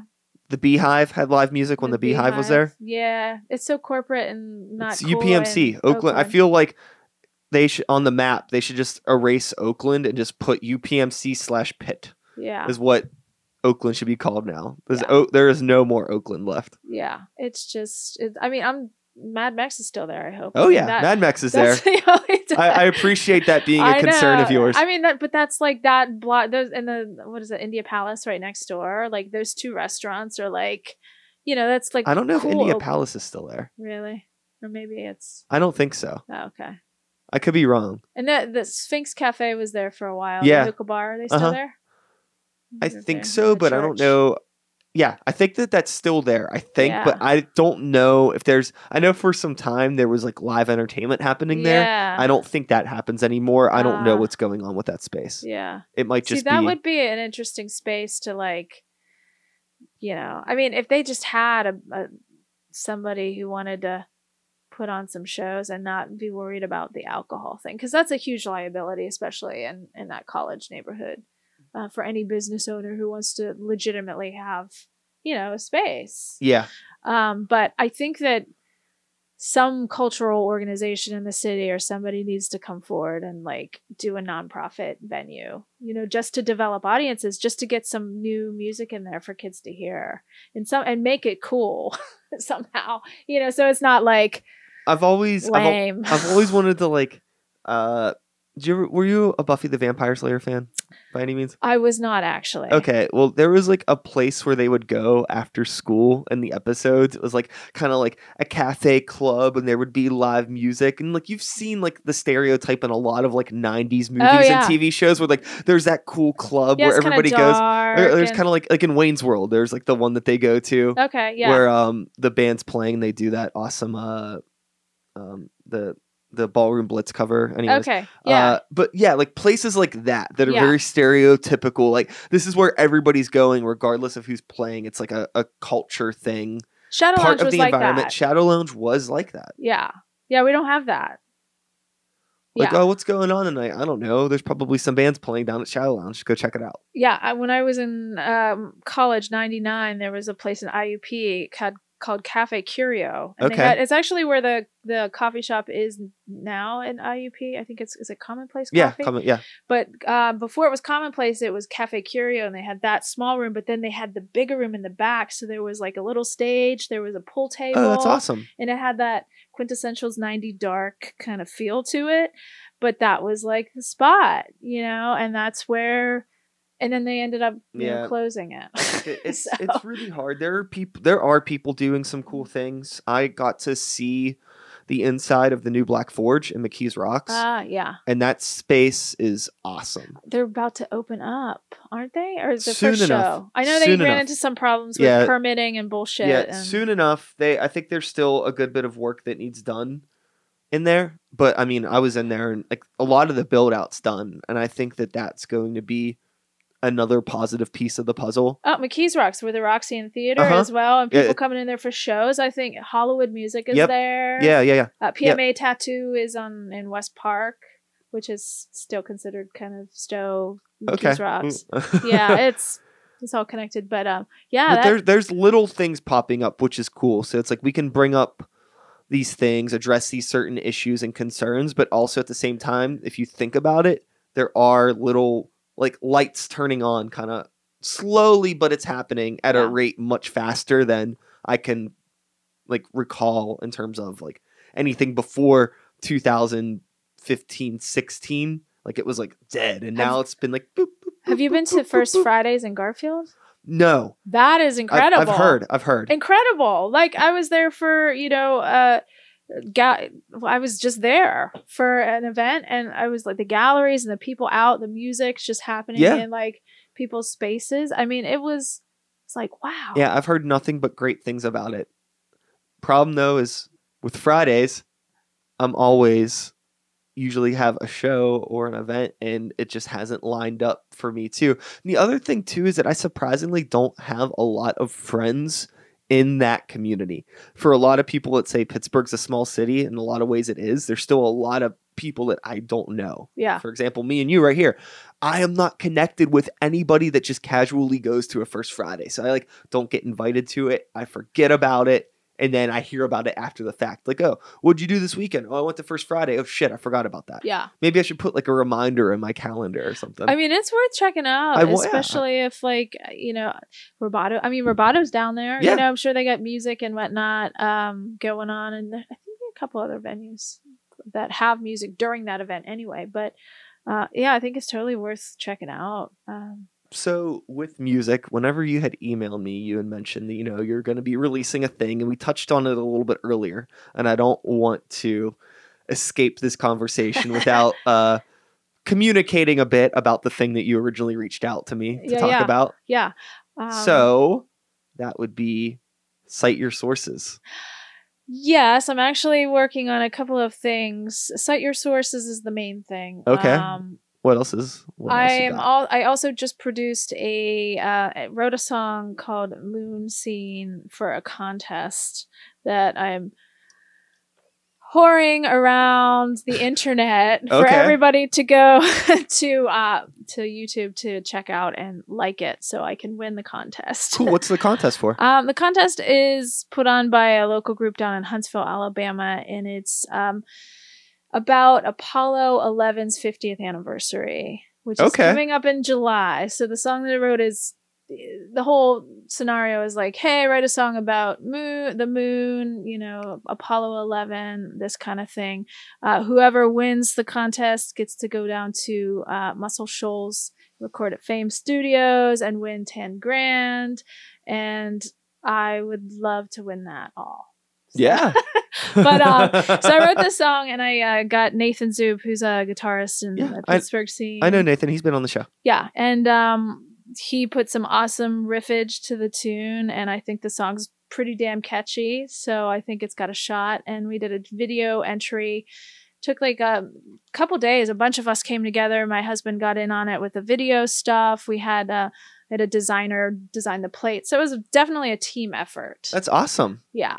So it's um I it's at moonscene.net and that takes you right to the the YouTube link. Cool. But um yeah, I'm not like in the top the top 6 uh in in YouTube likes. And that's been a real challenge because it's like you really got to like promote the shit out of your stuff, you know, to get these YouTube is raw. It's really, really hard. yeah, so that's what but I'm really excited about it and I've been just pounding the pavement with that thing. Um but uh moonscene.net and then cite your sources is the thing I've been working on for two and a half years. And that's like a new solo album or a collaborative album because there's a lot of collaborations on it. Like, or like, are you going to release it as like under your name or Well, that's another story. nice? Um, Let's do okay. Well, Shay, I go by Shay because Dima is like hard to I figured that out, yeah Um, and friends in high school called me Shay for a number of years. So I have shaymusic.com, which makes it great. People just go to that site. All Yeah. my stuff's there. Um, but I'm releasing this album under my given name, Lauren Dimache, because Apple kicked me out of the um, the Apple Store, and I think it's because Shay is also the name of a cap a French capital artist named Shay, and she just released an album, and she's like big. Oh. So she's from like Belgium, and um, and she's pretty big over there apparently. So I'm pretty sure that they deleted my album, my Love Letters album, because it's by Shay. you didn't get any sort of notification or No, I found about out. this? I found out through my distributor through TuneCore, and th- I had to go back and forth with them. And I asked them why, and they gave me a list of po- possible reasons why. And I just kind of like assumed, I guess, that it was that because it's it's it's definitive.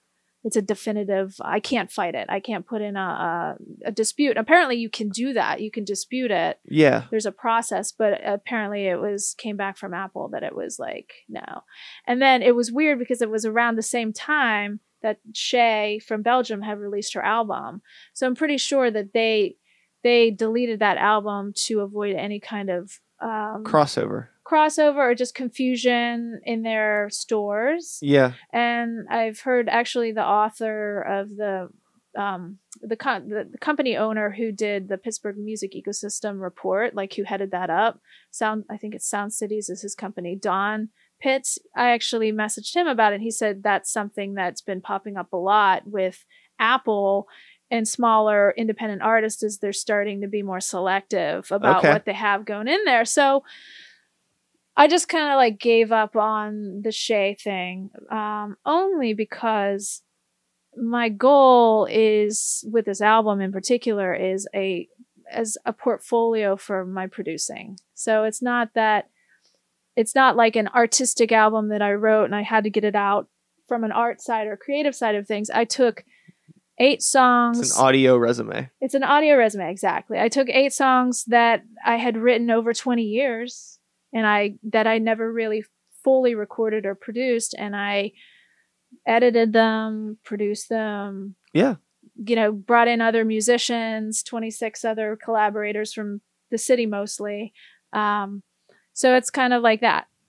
So I let go of Shay and I said goodbye. Um, So But, you're um, releasing it under Lauren D. Mache. I am. Have you, have you given thought to just saying Lauren Shay? Uh, I think I did a while ago and I looked it up and, you know, like the domain was gone. You know what I mean? It's like, Son of a I bitch. know. And, and it's so weird because It's- the internet is affecting how artists are calling themselves. Like, for instance, um, changing letters to different letters. Like you see U's as V's now, Uh-huh. and it's all search engine based. Oh yeah, I I changed my band name because of that. Hmm. Because for the longest time, I was releasing music just as Sykes, Ah, and then well, there was two reasons.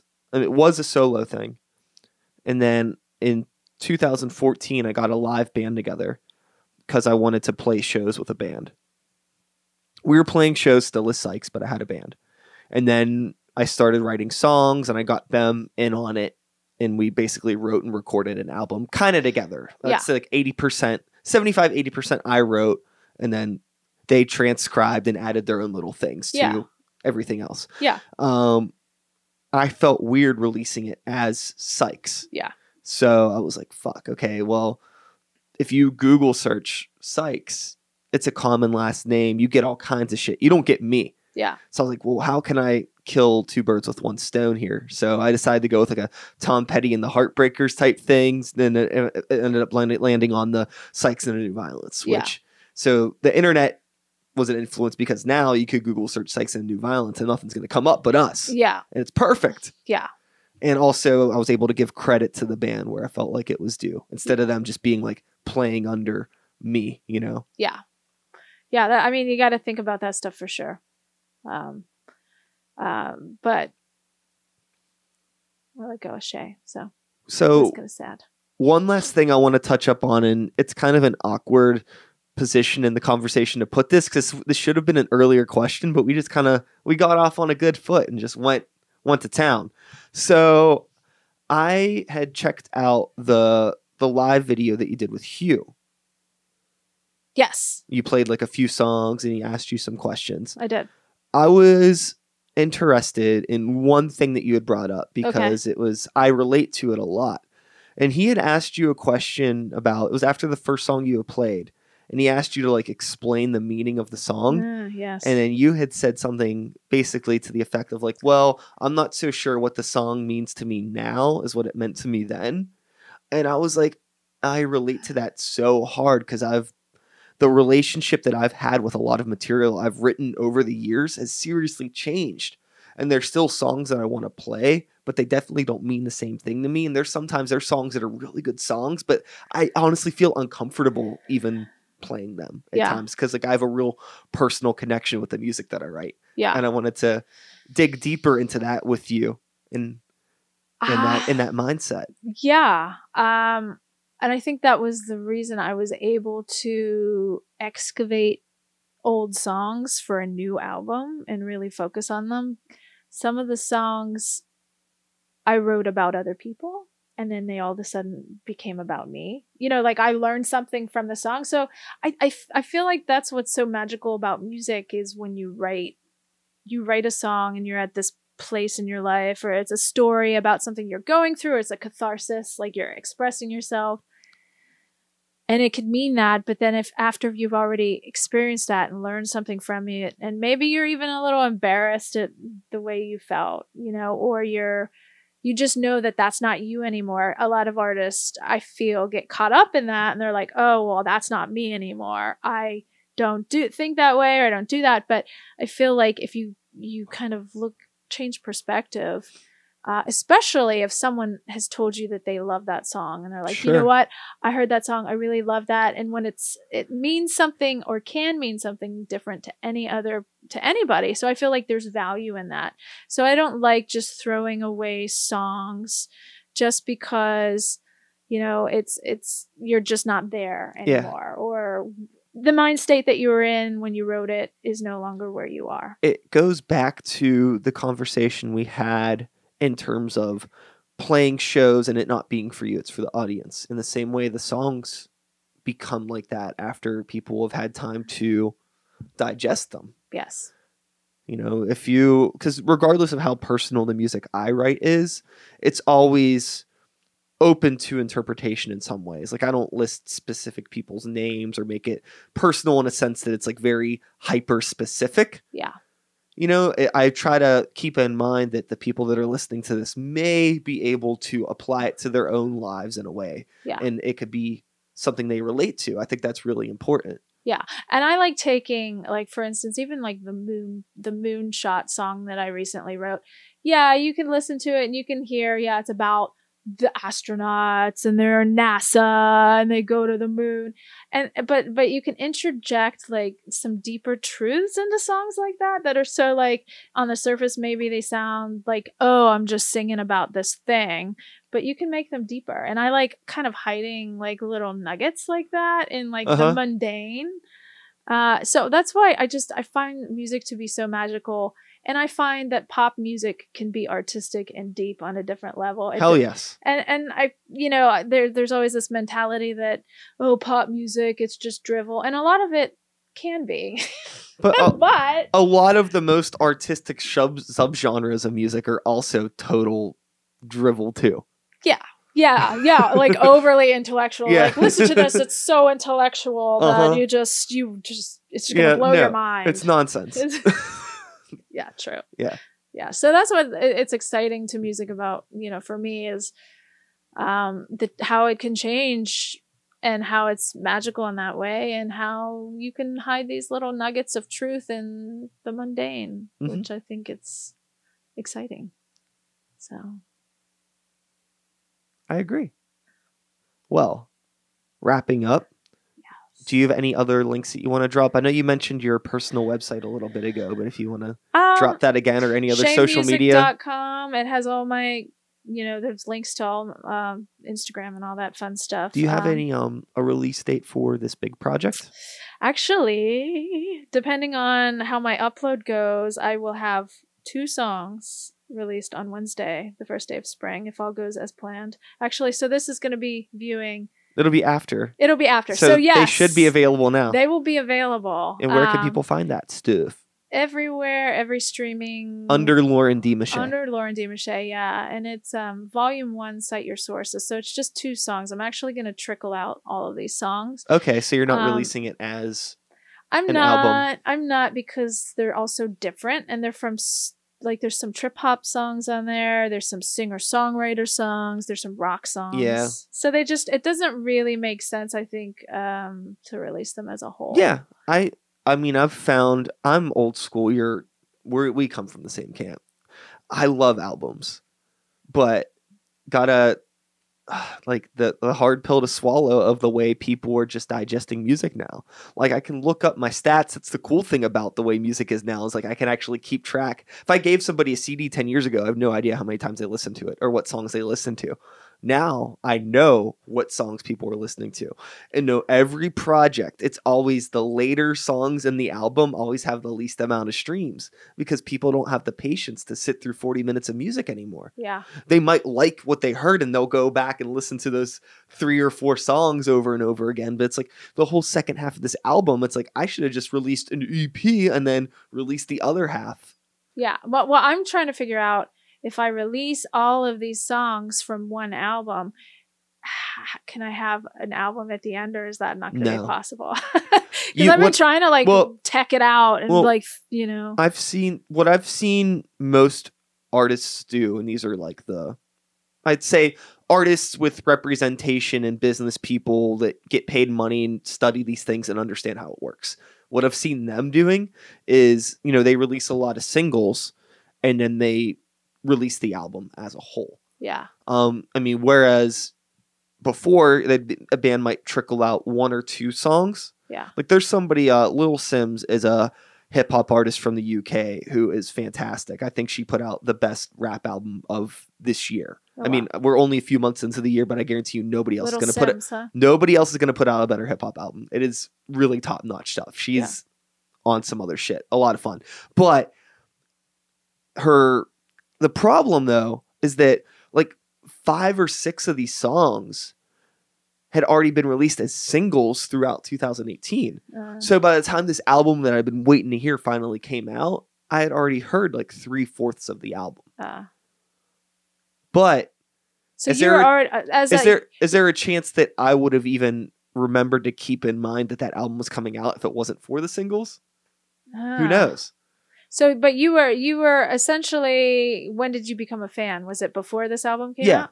Okay, so But, so like, the having- singles maybe grabbed you. It's reminding me like I'm still a person. I'm still making music, and I'm like, word, cool. I'll keep that in mind. I'll keep that in mind because it's like it would just pop up in my uh, release radar on Spotify yeah because like I follow Lil Simz on Spotify. So anytime a new song gets released from somebody you follow, it pops up in that playlist that they auto populate with people that you follow. yeah So I would see it because I check it every Friday when it refreshes. yeah Like, oh, Lil Simz has another song, has another song. Whereas if she would have just put out an album once that year, yeah. she would have only popped up in my feed once Ah. that year. So maybe we need to redefine in the industry, and I know like the old school industry people don't want to hear this, is like to call that we define like you release these singles like this and then you release the album, but maybe you have a cou- a couple new songs from that album. yeah. But oh, yeah. then, but you have to like capture it, but you have to capture the fan and then maybe give them something even that that no one else gets. Mhm. So how do you do that? Pa- you know, Patreon. I think Yeah. things like that. You know, you give content that I, I think there's just that's the new method, Uh, and I think that's just And there's like, there's so much silly stuff. Like, uh, Tycho is a band that I really like. And what they did was they released the album, then they, well, singles, then the album, then singles from a remix album, then the remix album, then the deluxe version of the album that was both the album and all of the remixes. So it's just like a constant recycle and refresh of the same material. And that to me, I was like, okay, okay, like this is a little fucking overboard. but at the same time, you did remind me that I haven't listened to you in a few months and I'm still going to listen to it. So it worked. well, yeah, and maybe that's just, that's just how it how it's got to be. I'm about to fucking do that. Like just I'm gonna do the opposite. I'm gonna release the album. That I'm gonna take my album I put out in November, and now I'm just gonna start releasing singles from it. You could do that. I mean, in terms of my numbers that I get on Spotify versus the world, I'm a very small speck of dust. So, what difference does it make? That's true. The only thing that I would be concerned about that is, and I think all of the these streaming services are starting to figure this out. And I think like with Apple deleting me because I have the same name as a bigger artist, I think that's just the beginning of a lot more of this. They're going to start getting starting weeding things out. Are they going to stop you from releasing songs that have already been released? You know what I mean? That's a good are they going to be able to like match them? Because and it's not just because they don't want you to do it. It's like bandwidth. Oh, you yeah. know, like it's just like like if they digital let everybody, inventory. yeah, it's just like if they let everyone do this, is like how how much is that going to increase their cost on the back end? And I think we're going to see more and more of this kind of like I'm curious to see how it structuring. how it things. all how it all comes together. Yeah, Everybody's still figuring it out. true. And I know a lot of industry people are like, "Oh, we got to get back to the albums. We got to get back to the albums." But it's like, okay, well, how do we do that then? I You had a uh, there's a really interesting conversation that I had with a friend of mine. His name is Sid Riggs. He was on the podcast and he lived in LA for a long time. He played in bands and then he did some time producing bands.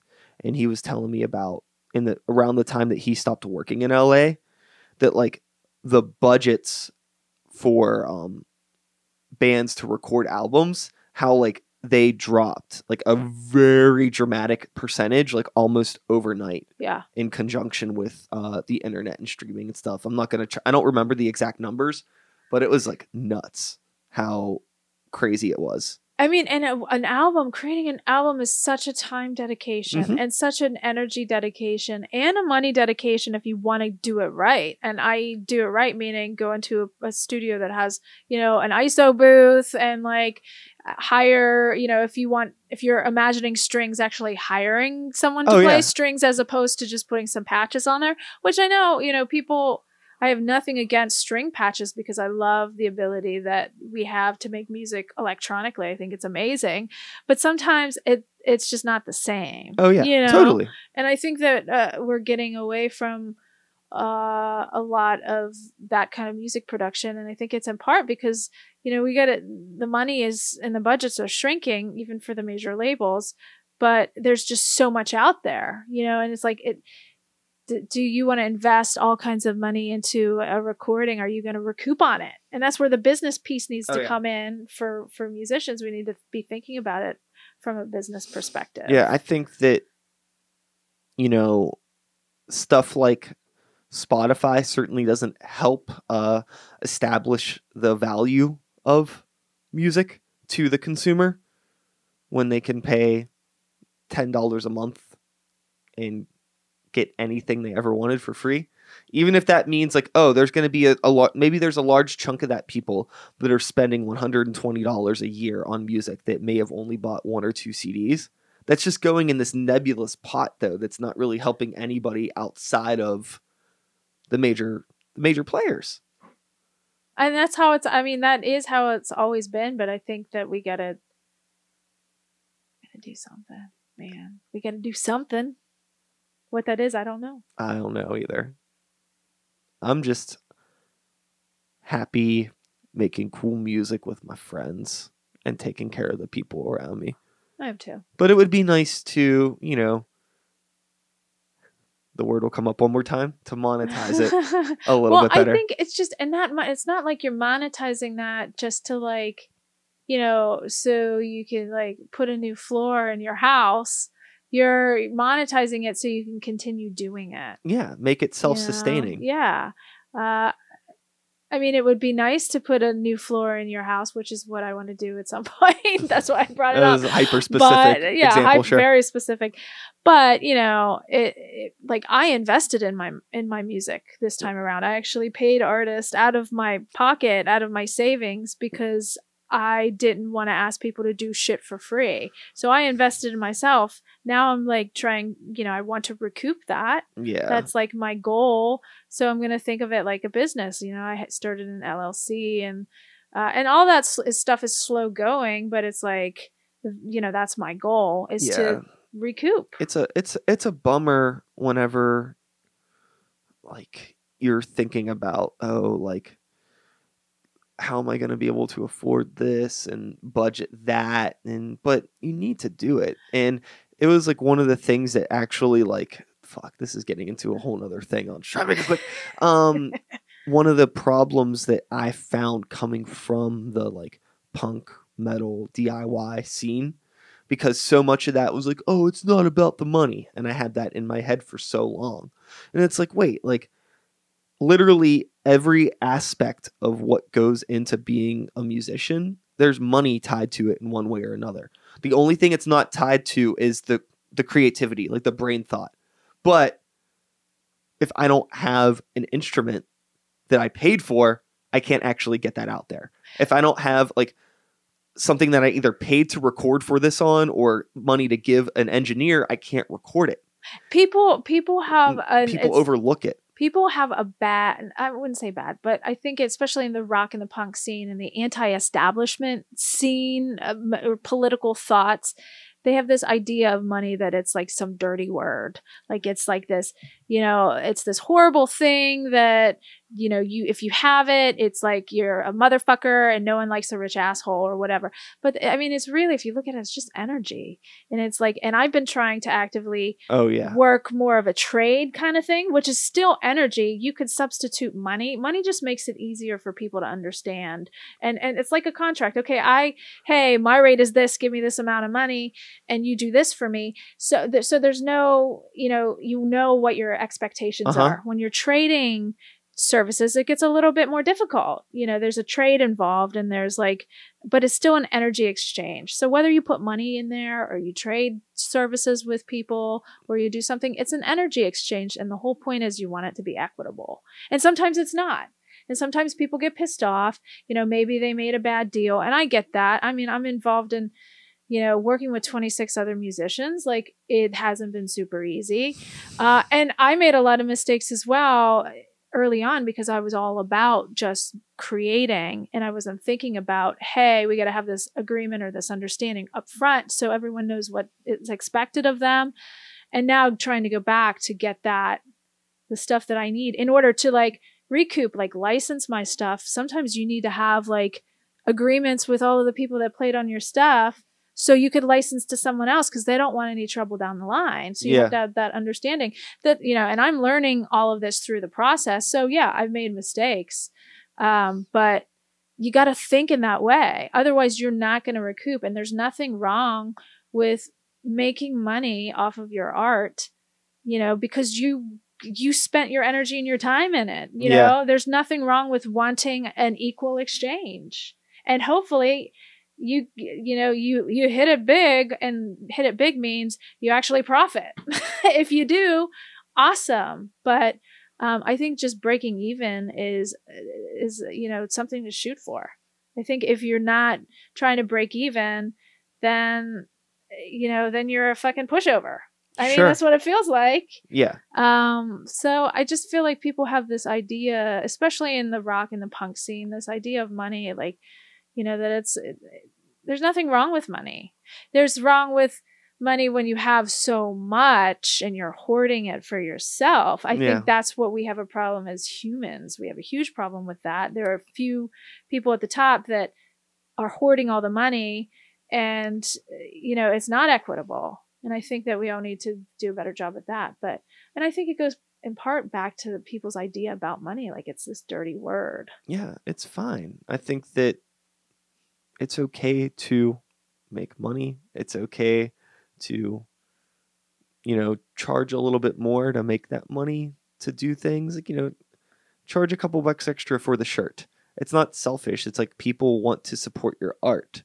And then that's just going to go into like, oh, cool. Now we can buy that trailer so we could go on the road. reverse, on the reverse of that, if someone offers you money and it's not enough for you, don't say yes. Say no, Oh. or say my rate is so and so. Totally. But some people will say yes for the money and then have a bad attitude about it because they like they're mad at you because you undercut them. But if you're not telling someone what your worth is or what your rate is and saying, "No, my rate is, you know, whatever, and I can't do it for that." Don't get mad if you undercut yourself. You know, I think that we need to say, especially artists and mus- uh, musicians in Pittsburgh, need to say no a lot more. You know, to gigs that are shitty Sure. you know, hey, I want come play my my bar and bring your you bring your PA and I'll pay you fifty bucks. Um, and if you don't like that and the the terms aren't great for you, then just say no. Just be like, Okay. hey, would you do that for 50 bucks? And then maybe next time, maybe they'll offer a little bit more. You Yeah. know, I mean, eh, you never know. Uh, but you gotta you gotta say what your worth is. It goes back to what I said earlier in terms of like talking with kids. Transparency. I think that's just a a human thing that regardless of whether you are a musician or just it's just it doesn't matter. Just being very upfront and just hey, like this is this is what I need. Yeah. And if you can't provide that, that's okay. Yeah. This just isn't It's not the right. this isn't the working relationship that the right yeah, collab. It's not yeah. the right collab for Yeah. whatever reason. Mhm. Yeah. Um, and there's nothing wrong with that. Well, I think we can wrap on that. I'm Yeah. sure you seem like somebody I could probably chat with for a I while. know, We've been know going we for a while. We know we we have our our our our minds are in the right. We're both going to the same place, you know what I mean? We've been on different roads for the past 10 years but still trying to get to the same destination and finally those paths have crossed on our journey. Here we are. It's really nice meeting you. It was very good to meet you as well. Looking forward to chatting with you again sometime. I'm sure it will happen. yeah, And uh, you already dropped your links where people can find you. that's right. Lauren D. Mache. Look for it. And uh, that's it. I do all the outro stuff later. So okay, cool. thank you for coming over and Thanks for it. having me. we're done. All right. Goodbye. Goodbye. And that is all, folks. Thanks so much for listening. I hope you enjoyed the conversation. One more time, want to give a shout out to Lauren for coming on the show. I had a really good time meeting her, chatting with her. You know, like I said, very, very, very beautiful singer songwriter. Lots of cool stuff. Really looking forward to hearing all the stuff that she has coming out. And uh, definitely check it out. You know, if this is up your alley, I know she has a lot of shows that she's doing and stuff like that. You can catch her around. So be on the lookout. Keep your eyes on the prize. I'll be back again next week with another episode. Same time, same place, same channel. You know the drill. My name is Sykes. Start the beat 2019. Woo! Woo! Thanks for listening.